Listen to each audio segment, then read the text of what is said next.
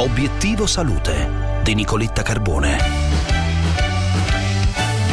Se la musica è compagna di vita, il nostro cervello ci guadagna e si mantiene in salute anche in età avanzata. Questo è quanto evidenzia uno studio dell'Università di Exeter che commentiamo col dottor Francesco Aquilar, psicologo, psicoterapeuta a Napoli, docente di psicoterapia cognitiva presso la scuola di specializzazione CRP di Roma. Dottor Aquilar, buongiorno, grazie.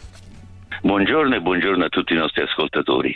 Allora, questa ricerca è molto interessante perché conferma quello che era stato già eh, scoperto da altre ricerche. imparare a suonare uno strumento musicale e utilizzare la musica nel corso della vita aiuta nel prevenire il decadimento cognitivo e aiuta nel recuperare nelle prime fasi eventuali di una demenza delle funzionalità più adeguate.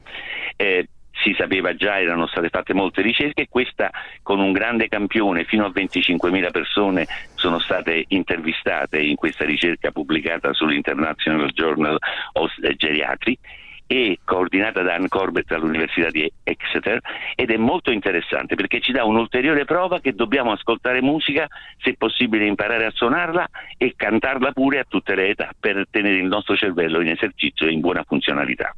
E quindi ascoltare il Festival di Sanremo che parte proprio oggi può essere una meravigliosa e piacevole occasione per mantenere il nostro cervello giovane. Certamente non solo è un'occasione antropologicamente significativa, per molti italiani, ma è importante perché saranno le canzoni che potranno, naturalmente quelle più importanti, accompagnarci nei prossimi anni. Particolarmente carino è anche il fatto che se noi cantiamo le canzoni che abbiamo imparato tra i 9 e i 17 anni, questo ha un effetto ancora più rigenerante sul nostro cervello e quindi anche i ragazzi tra i 9 e i 17 anni che potessero godersi alcune di queste canzoni se le terranno per tutta la vita e saranno una specie di elisir di lunga vita efficace per il nostro cervello. Grazie dottor Aquilar, faremo tesoro dei suoi consigli le auguro una buona giornata.